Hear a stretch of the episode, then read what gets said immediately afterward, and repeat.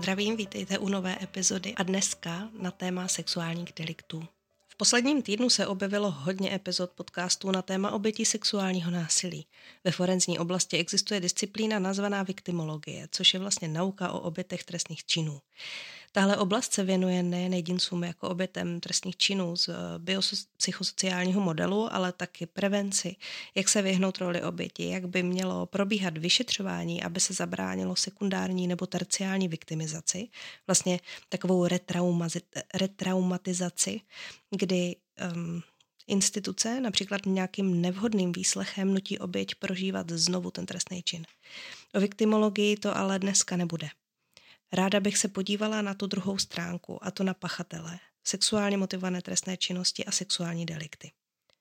Abych byla konkrétní, na sexuální delikty, který páchají lidé, pozor, bez parafilie, bez sexuální deviace. Protože mm, říká se taková mm, důležitá poučka, ne každý sexuální delikvent je deviant a obráceně ne každý sexuální deviant je delikvent. Co si představit pod pojmem sexuální deviant? Tomu jsem se už věnovala. Tomu už jsem věnovala celou jednu epizodu, myslím, že je to čtvrtý díl. A pokud to budete poslouchat, tak dopředu omlouvám se za zvukovou kvalitu. V v těch um, prvních dílech, kde mám moc nahlas zvukový efekty, tam jsem to ještě neměla tak vyladěný, tak uh, tam se věnuju teda sexuálním deviacím, nebo teď uh, se říká parafilím a máte to tam. No a kdo je to delikvent? Je to ten, kdo porušuje nejen teda právní, ale i sociální normy pojem spojovaný často s mládeží. Institut pro kriminologii a sociální prevenci publikoval v roce 2014 studii Násilná sexuální kriminalita a autoři tady definují sexuálně deviantní chování jako takové, kde nejde primárně o zrušení vedoucí k nenásilnému a obou straně dobrovolnému sexuálnímu styku s věkově přiměřeným partnerem. Někdy bývá eh, to označení jako neparafilní sexuální delikventi. Ukazuje se totiž, že jen u malého počtu pachatelů sexuálního násilí se objevuje závažná psychiatrická diagnóza nebo sexuologická diagnóza, eh, jako je právě buď ta parafilie, anebo z těch psychiatrických diagnóz, třeba psychóza nebo nějaký pervazivní vývojový poruchy, mentální retardace, organické poškození mozku a tak. Často se ale může jednat právě buď o psychosexuální nezralost, což najdete v literatuře někdy jako sexuální infantilismus, a někdy pak bývá problém v osobnosti pachatele, v případě ve zneužívání návykových látek, ve sníženém intelektu, ale nemluvím přímo teda o mentální retardaci nebo mentálním postižení, tak. Pojďme se na to teda podívat trošku blíž. Nejprve, co se týká té psychosexuální nezralosti. Vývoj naší sexuality je dost složitý proces. V době dospívání si člověk nemusí být jistý svou orientací nebo identitou a naše psychosexuální dozrávání a vlastně i sebepoznávání nějakou dobu trvá. Na webu parafilik.cz, což je projekt Národního ústavu pro duševního zdraví, a odkaz dávám do popisku, je psychosexuální infantilismus přiblížen vlastně takto, že člověk je, vlastně nějak sexuálně nevyhraněný a, a takový člověk, který by o sobě mohl říct například vzrušuje mě snad všechno, nebo nechápu, proč bych si nemohl v sexu dělat, co budu chtít i proti vůli někoho jiného. Pod tento pojem můžeme zahrnout, i když eh, lidé svoji sexualitu nějak nezvládají, včetně problémů s rozlišováním cíle sexuálního zájmu, třeba podle věku a pohlaví. A pro příklad eh, mnoho takových se mohlo objevit třeba jako ti muži v dokumentu v síti. Takoví lidé můžou eh, vzrušovat různé aktivity a můžou buď nedostatečně nebo právě naopak přehnaně reagovat na erotické signály ostatních. Můžou hodně střídat partnery nebo partnerky a třeba se chovat i hypersexuálně. Samozřejmě v žádném případě to není omluva pro to, aby páchali násilí nebo navazovali uh, sexuální kontakt, pokud není dobrovolný. To tady chci zdůraznit.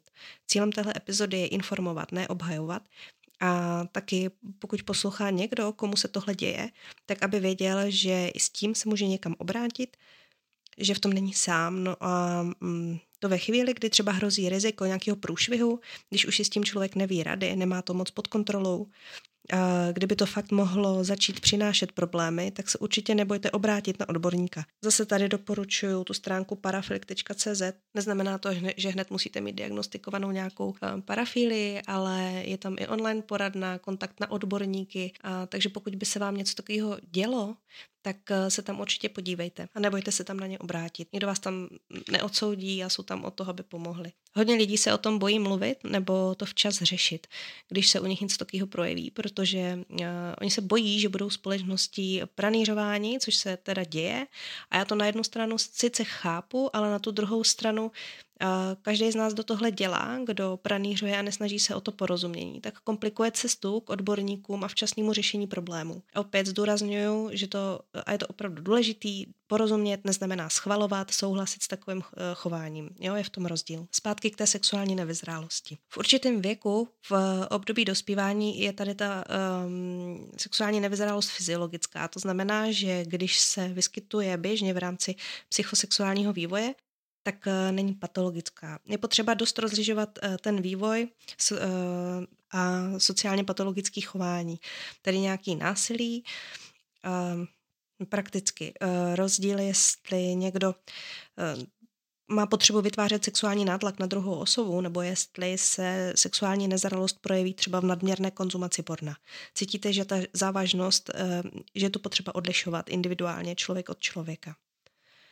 Tahle psychosexuální nevyzrálost se může nebo nemusí vyvinout v parafílii. To ukáže až čas.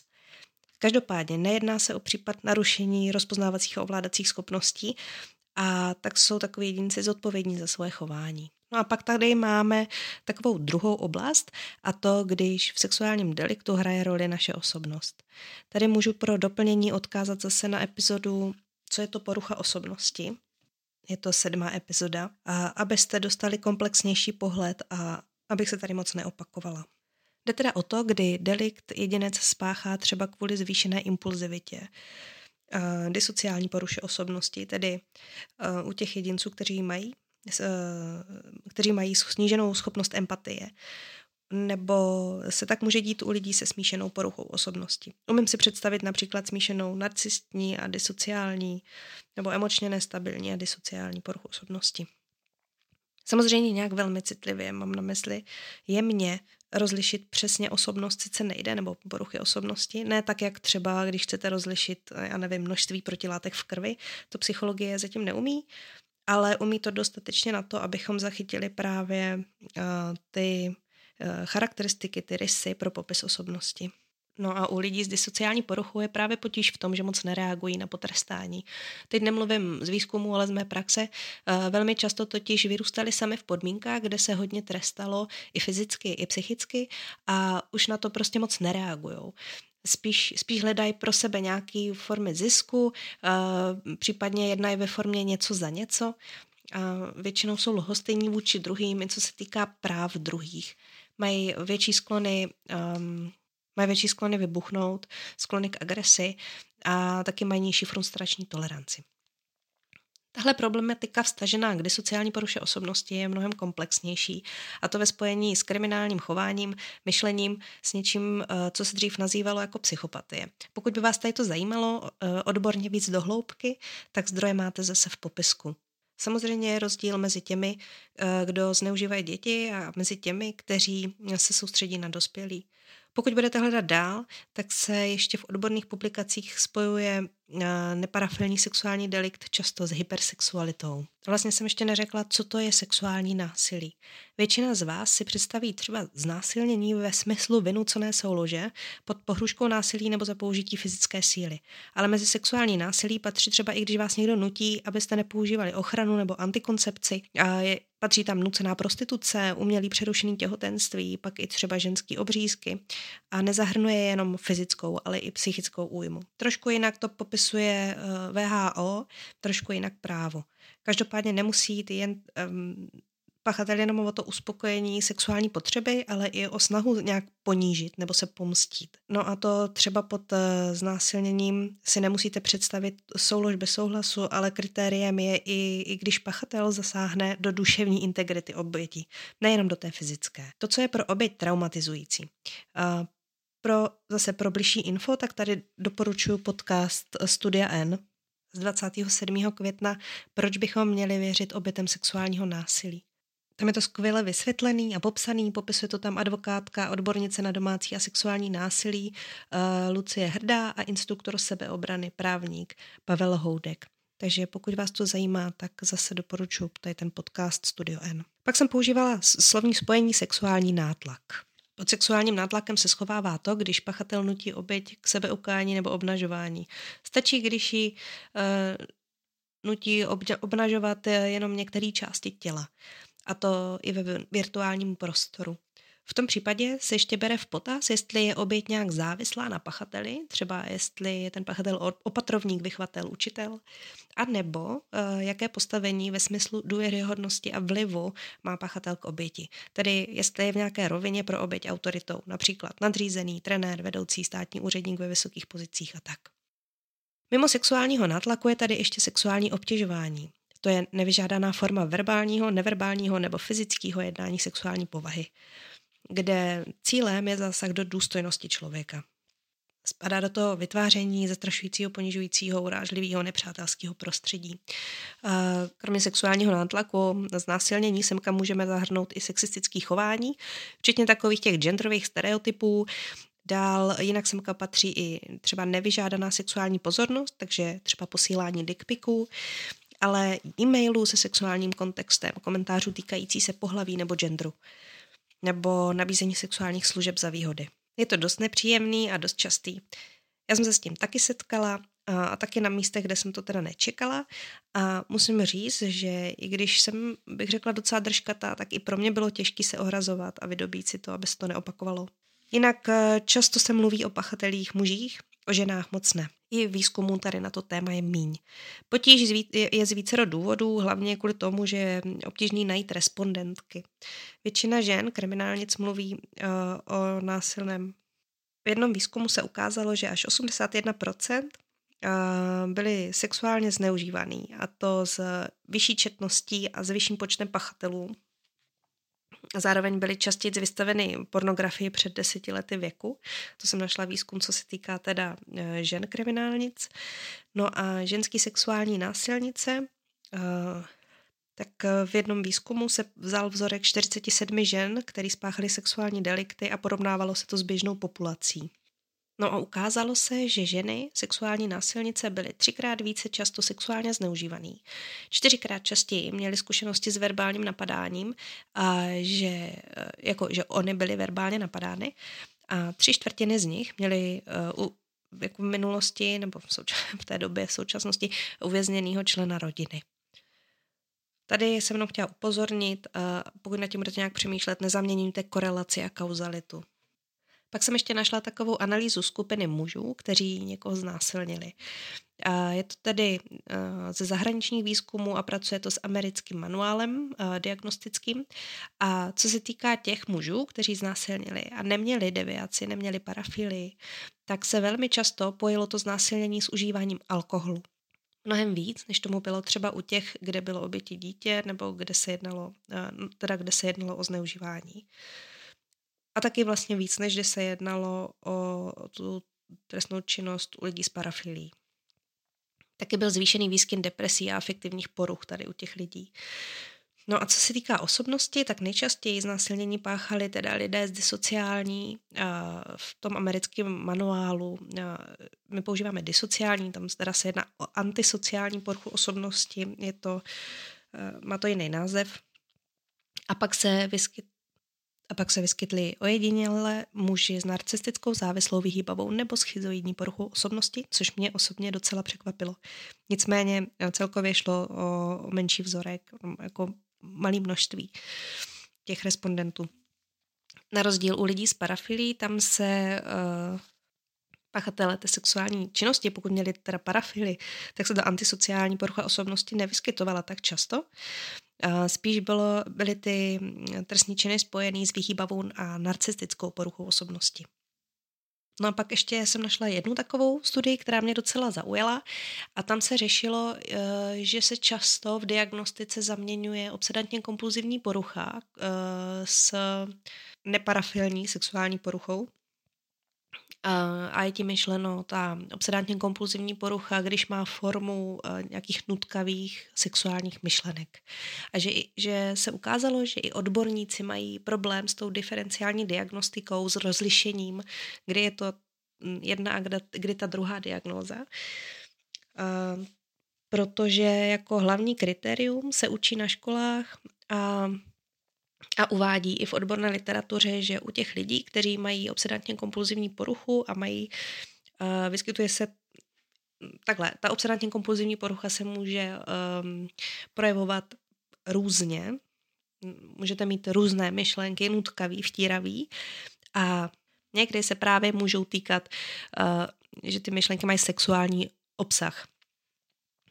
A ta diferenciální diagnostika se myslí právě přímo konkrétně teda v těchto situacích. A uvádí se teda, že to rozlišující kritérium je, že lidi s obsedantně kompulzivních, eh, kompulzivní poruchou tady při těchto myšlenkách cítí úzkost, zatímco lidi eh, u neparafilních sexuálních poruch ji necítí. A jenže ono se vlastně ukázalo, že to není zas tak dobrý uh, faktor pro rozlišení, že se tam objevuje spousta jako potom mylných diagnóz nebo špatně, špatně diagnostikovaných případů, což je problém právě kvůli tomu, že když máte špatnou diagnózu, tak eh, máte špatně nastavenou léčbu, nemusí to fungovat.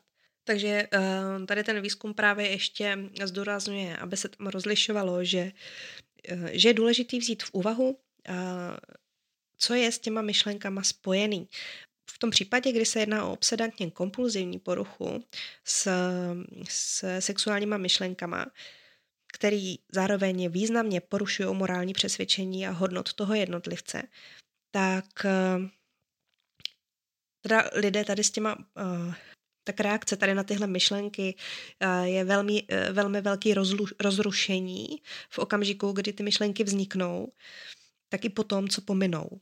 Zatímco jedinci, kteří mají buď parafily nebo ty neparafilní eh, sexuální poruchy, tak eh, obvykle na začátku teda nejsou zneklidněni tady těma myšlenkama. Naopak se někdy objevovalo nadšení nebo vzrušení tady z těch sexuálních myšlenek, když, když uh, přišly. A obě dvě ty skupiny můžou zažívat úzkost, právě proto to není jediným kritériem pro rozlišení ale e, ta úzkost je vstažená trošku, trošku k něčemu jinému ve své kvalitě. A to, že lidi, kteří mají OCD, tu obsedantní kompulzivní poruchu, tak e, většinou jsou tím sami ze sebe, říkají si jako, co jsem to za člověka, že mám takovéhle myšlenky. Zatímco u té druhé skupiny, u těch neparafilních sexuálních poruch, případně u těch uh, parafilních, tak se spíš objevuje jako strach, uh, co když to zjistí ostatní, co když mě kvůli tomu vyhodí z práce. Takže je to víc tak, um, není to tak stažený jakoby k té osobě, jakože se necítí provinili sa, jako sami před sebou, bych řekla. Nebo uh, další takový kritérium, že u, u OCD jsou ty sexuální myšlenko, myšlenky víc vágní. Třeba chci mít sex se svým bratrem, nebo uh, byl jsem zrušený, když jsem viděl to dítě v plavkách. Zatímco u parafilí a neparafilních uh, sexuálních poruch uh, jsou ty sexuální myšlenky podrobnější a, a ti jedinci dokážou víc dopodrobna popsat. Pak ještě důležitý rozlišovat, že u OCD eh, ty myšlenky nemají pro jedince nějaký hlubší smysl. Oni vznikají jako nežádoucí. A jedinec, který ty myšlenky má, tak z toho nezískává žádný sexuální uspokojení ani potěšení. Zatímco u parafilí a těch neparafilních sexuálních poruch, poruch a tak tam naopak můžou sloužit ty myšlenky jako funkce, které vyvolávají rozkoš nebo sexuální uspokojení třeba při masturbaci nebo se zapojením do partnerské sexuální aktivity. Tohle už je taková hodně odborná, taková hodně úzce zaměřená věc a hodně jsem teda odběhla od tématu. Každopádně tady tuhle tu epizodu vlastně můžu tak trošku vnímat jako doplnění té epizody o uh, parafilích. Tak jo, podle mě to takhle stačí pro ilustraci nebo pro takový úvod tady do tohohle tématu, do téhle problematiky a ještě jednou říkám, pokud se něko, někomu z vás něco takového děje, tak se nemusíte bát, můžete se obrátit eh, na odborníky. A to je vlastně za mě dneska asi všechno. Tak se mějte hezky a uslyšíme se zase příště.